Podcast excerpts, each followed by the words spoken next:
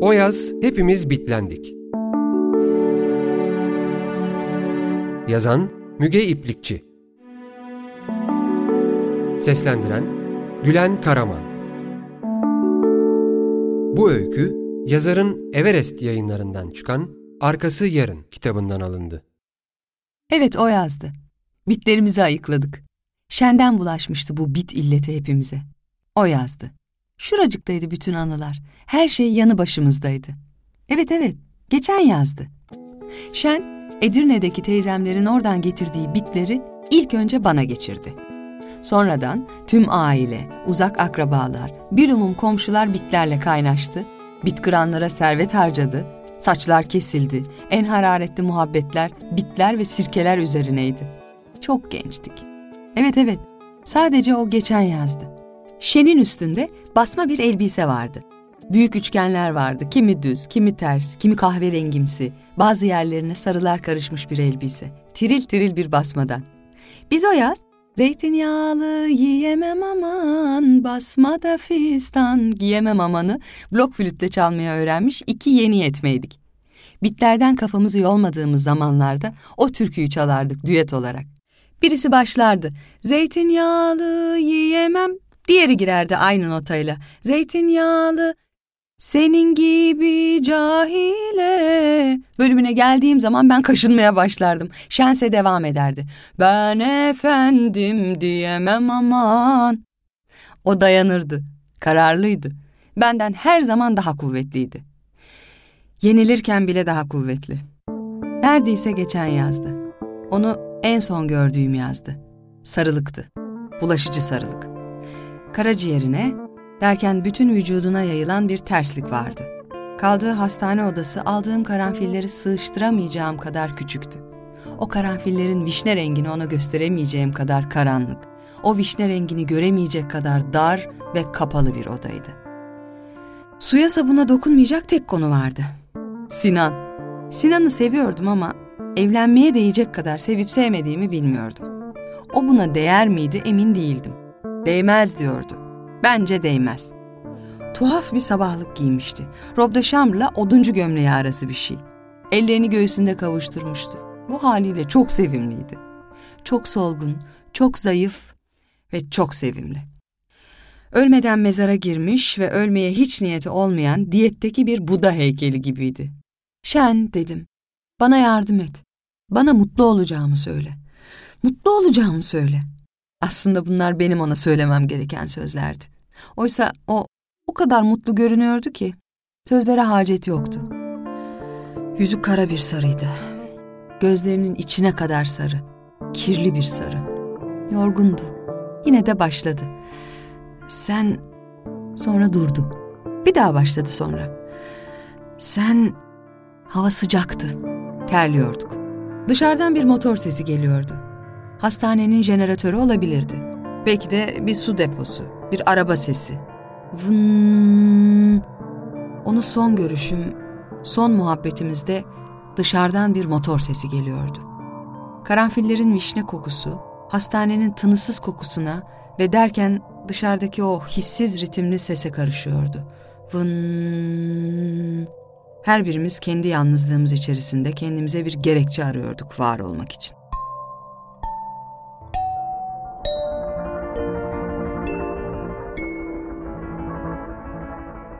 Sanki geçen yazdı. Evet evet, neredeyse geçen yazdı. Hepimiz bitlenmiştik. Bitlerini ayıklasın diye kel dayıma fırça hediye etmiştik. Sıcak mı sıcak bir gündü. Dayım, Şen'le beni Luna Park'a götürmeye karar vermişti. Akşam üstüne doğru beyaz şortlarımızda yaz güneşinin turuncuları oynaşıp dururken Luna Park'tan içeri girdik. Kağıt helvacılar, kuru yemişçiler, baloncular hepsi oradaydı. Biraz ay çekirdeği aldık. Önüne geldiğimizde uzunca bir kuyruk vardı.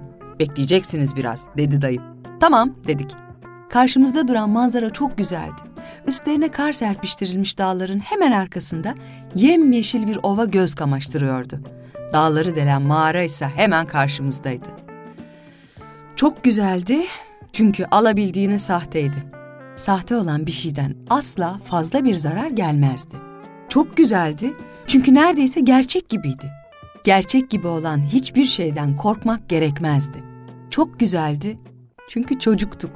Çocukluk kendisi en hakiki şey olsa bile tüm olan biteni algılarken böyle bir aldanışın içine düşmek demekti.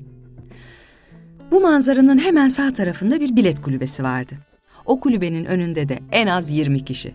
Biz 21. sıradaydık. Beklemeye başladık. İçeriden gelen çığlıkları duyuyorduk.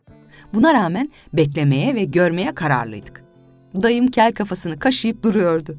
Şen daha bir gün önce kırpılmış saçlarıyla kaçamak kaçamak bakıyordu bana. Manzara bir istihareydi. Ancak işin aslı ne o ne de hayattı. Korkudan korkuyorduk o anda. Bunu hissetmesi zor değildi. Bunu hissetmek için büyümek gerekmezdi. Kuyruk eriyip gidiyordu önümüzde. Bizler kulübeye, mağaraya, dağlara ve sonra bir ihtimal o yemyeşil ovaya kavuşmayı sabırsız bir endişeyle bekliyorduk. Küçük vagona oturduğumuzda Şen elimi tuttu. Hızla mağaranın içine daldık. Bir anda her şey simsiyah oldu. Şimdi ne olacak diye beklerken bir kuru kafa Şen'in kucağına düştü. Şen titriyordu. Ben bağırmayı tercih etmiştim. Kuru kafanın bizden vazgeçmesi anlıktı ama bize asırlar gibi geldi. Yol buzlar, hatta buzullar, tıs tıs yağan yağmurla akıp gidiyordu önümüzde. Ayaklarımıza sinen nem ve yerden yükselen buhar. Etraftan çığlıklar geliyordu. Ne taraftan geldiklerini tahmin edemiyorduk. Şenle sımsıkı sarılmıştık birbirimize. Eminim suratlarımız bembeyazdı. Bir korku tünelinde olduğumuzu unutmuştuk. Bitlerimizi unutmuştuk. O gün dayımıza aldığımız fırçanın verdiği muzırlığın yerinde yeller esiyordu. O muzırlığın bedeli olarak bu maceranın bize hediye edilmesi. O an, işte o an bunun bir intikam olduğunu anlamıştım. Ama çok geçti. Dayımın düşmanını düşmanının silahıyla vuracaksın sözleri geldi aklıma. Askerden yeni dönmüştü dayım. Ben o zaman bunu başka türlü anlamıştım. Asker olduğu için böyle diyor sanmıştım. Meğer herkesi düşman görürmüş dayım. O korku tünelinde bunu anladım. Umarım Peri abla ona böyle şakalar yapmaz. Düşüncelerim Şen'in çığlığıyla paramparça oldu. Vagon raydan çıktı diye bağırıyordu Şen. Eğer doğru seçebiliyorsam bir uçuruma doğru yuvarlanmaya başlamıştık. Hayır, o noktada durduk. Yuvarlanmaya ramak kala. İkimiz de dayı kurtar bizi diye bağırmaya başlamıştık. Nafile. Sadece kendi sesimizi duyuyorduk. Dayı kurtar bizi. O başlıyor, devam ederken ben başlıyordum. Yankının etkisiyle seslerimiz biraz daha irileşiyor, derinleşip farklı bir oktavla bizi kıskıvrak yakalıyordu. Çoğalıyordu. Bir korkunun parçalarına ayrılması ve hafiflemesi gibi değil, katlanarak büyümesi gibi. Korku korkuyu büyütürdü. Bunun içerisinde debelenip duruyorduk. Yaşadığımız anın bize iltimas geçtiğini söyleyemeyeceğim. Bir yerden sular damlamaya başlamıştı üstümüze. Şıp şıp şıp. Önümüzde dibini göremediğimiz dimdik bir dehliz vardı. Bana öyle geldi ki duvarlarda garip garip, bir türlü seçemediğim tuhaf yaratıklar oynaşıp duruyor. Görüyor musun diye kekeledim. Duvarlardaki şekilleri en ufak bir ses gelmiyordu Şen'den. Parlak, çok parlak şekillerdi. Bu kadar parlak hiçbir şey görmemiştim şimdiye kadar. Tuhaf, inlemeye benzer sesler çıkarıyorlardı. Hiçbir biçimde bu dünyaya ait değildiler. Korkunun türlü biçimleri olabilirdi. Ama hayır, korku bile onların yanında dünyevi bir dokuya sahipti. Şeni dürtüp duruyordum. Bir an yüzü duvarları yalayıp duran o parlaklıkta öyle bir aydınlandı ki göz bebeklerinin beyazına kadar ışıkla dolduğunu hissettim bedeninin. Bir keresinde mahalledeki elektrik direklerinden biri böyle olmuştu. Önce parıl parıl yanmış, bir ateş topuna dönmüş, sonra kıpkızıl olmuştu direk. Şendeki de böyle bir parlaklıktı işte. Elleri inanılmaz derecede sıcaktı. Artık bağırmıyordum. Korku sizi ele geçirdiğinde bağırabilirdiniz ama artık bedeniniz ve ruhunuz korkunun ta kendisi olmuşsa bağırmak anlamsızdı. O an ilk kez ölümü düşündüm.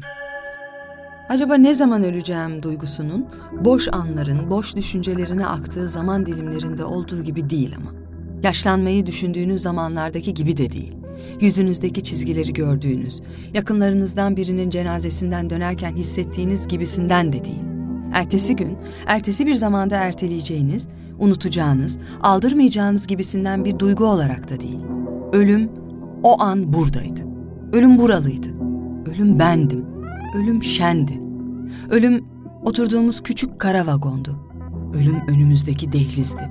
Her yer, her şey ölümdü. Ve bundan korkacak hiçbir şey yoktu. Artık. Şen'in elleri inanılmaz derecede sıcaktı.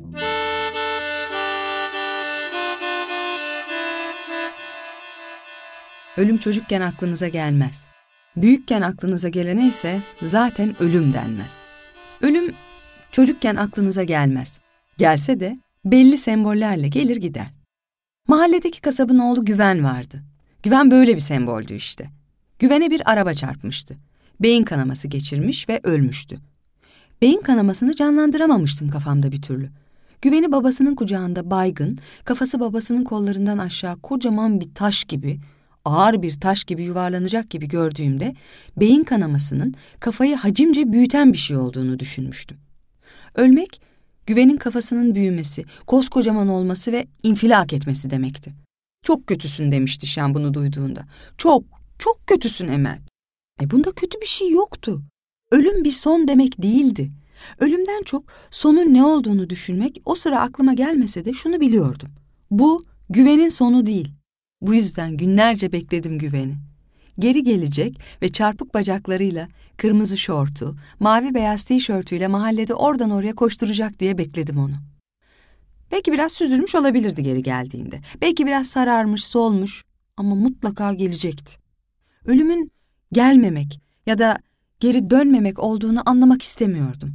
Kasabın diğer çocuklarıyla oynamayı kesmiştim. Bu moralimi bozuyor, bekleme arzumu tüketiyordu. Bir yıl kadar bekledim. Gelen giden yoktu. En nihayet kasabın karısı Emine teyzeye başsağlığı dilemeye karar verdim. Bir arefe günüydü. Evdekiler bu fikrime elbette çok şaşırdılar. Abim, sen manyaksın Emel dedi bana. Sen manyaksın. O gün öğle üstü Şen'le birlikte ziyaretine gittik Emine teyzenin.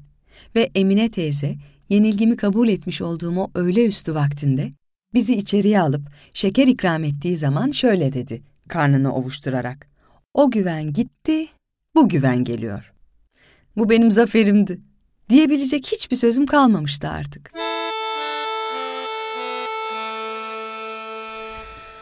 Güven yüzündendir ölümü böyle hayal edişim, böyle hissedişim. Emine teyze ölmüş dedikleri zaman, abini kaybettik dedikleri zaman, dahası Şen'i kaybettiğim zaman, güven için duyduklarımın hiçbirini hissetmesem de, ölüm bende kifayetsiz bir sözcüğün karşılığı olmamıştır hiçbir zaman. Abim şöyle demişti o öğle vakti, Emine teyzeden döndükten sonra, zaferimi kutlarken, Şen'in ezeli neşeli kahkahalarıyla birlikte. Reenkarnasyon, hadi bakalım, gazamız mübarek olsun. Sessiz bir adam olan babam elindeki karartma gecelerini bir yana bırakıp aramızdaki söz dalaşına son verecek şu sözleri söylemişti o zaman. Belki de hepimiz için reenkarnasyona inanmak en hayırlısıdır. Hemen her zaman babamı pısırık, iş bilmezlikle suçlayan, Demokrat Parti yenilgisini sonuna kadar yaşamış annem sesini şöyle yükseltecekti babama. Babam özünde hayata karşı. Ölüleri hiçbir şey geri getiremez. Babamsa inatçılığı, asıl ve esas partiye olan tutkusuyla özdeşleşmiş, buna karşın annemi seçimlerinde özgür bırakmayı başarabilmiş, bu başarısını sen beni hep yanlış anladın Nazlı diyerek hatırlatmış, bu başarısıyla en özgür ve en tutsak koca statüsüne ermiş, kendi halinde bir muhasebe memuru olarak şöyle cevap verecekti ona. Ölüleri ve hiçbir siyasi yıkımı. Sesinde en ufak bir sitem olmamasına karşın öfkesinin nedeni geçmişte saklı bir tonda ''Yok canım'' diyecekti annem. Ölüler, siyasi yıkımlar ve bahar günleri. Bunun üzerine babam haklı olabileceği bir davadan feragat eden o mahkum olacaktı yine. Bir mahkum olarak susup kalacak, ağır ağır dar ağacına doğru yürüyecek ve on bininci kez kendi kendine çekecekti ipini. Annemse güçlü cellada oynayacaktı o sırada. Güçlü ama gözyaşlarına bir türlü engel olamayan bir cellat.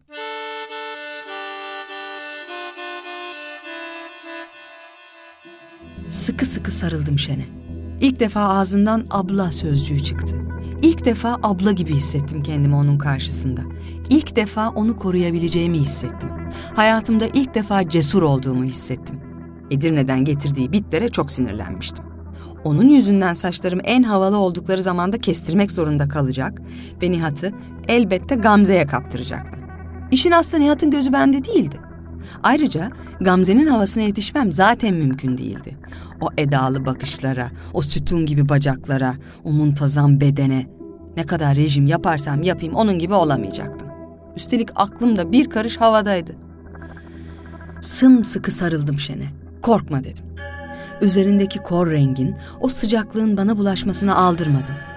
Bir ateş topu olmaktan, kendi ağırlığından ötürü dengesini kaybetmekten, boşluktan aşağı yuvarlanmaktan, bunun yaratabileceği beyin travmalarından, hastalıklardan, krizlerden korkmamam gerektiğini anladım o an.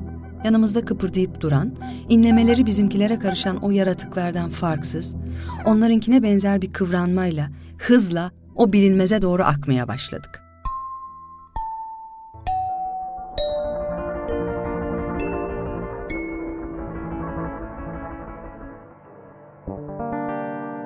Hatırladığım bir vınlama sesiydi.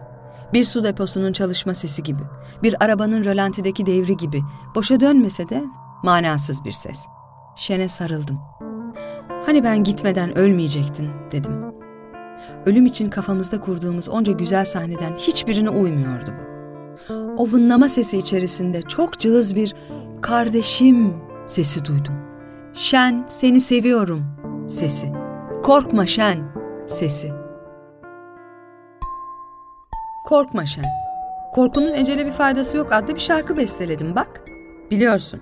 Bir de Korkma Sönmez var. Bırak şimdi onu. Milliyetçiliğin hiçbir manası yok şimdi. Ama iyi düet oluyor. Şu flüt işini iyi kıvıralım Beşen. Ne yapacağız? Senin saçma sapan bestelerinle meşhur mu olacağız? Her şey meşhur olmak demek değil ki. Ama ben seni biliyorum. Allah'tan ben de seni biliyorum. Yok canım. Öf şu kafam ne kadar çok kaşınıyor bir bilsen. Bilmem mi? Ne yaptın şu Edirne'de Allah aşkına?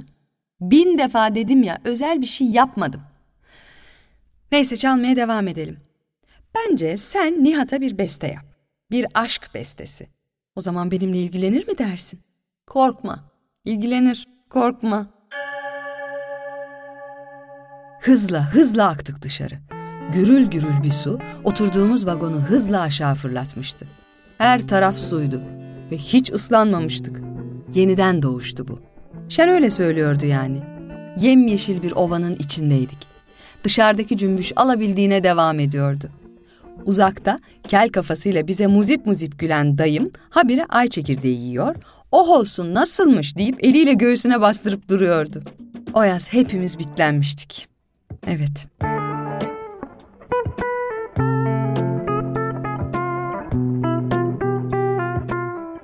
Müge İplikçi'nin O yaz hepimiz bitlendik öyküsünü Gülen Karaman seslendirdi.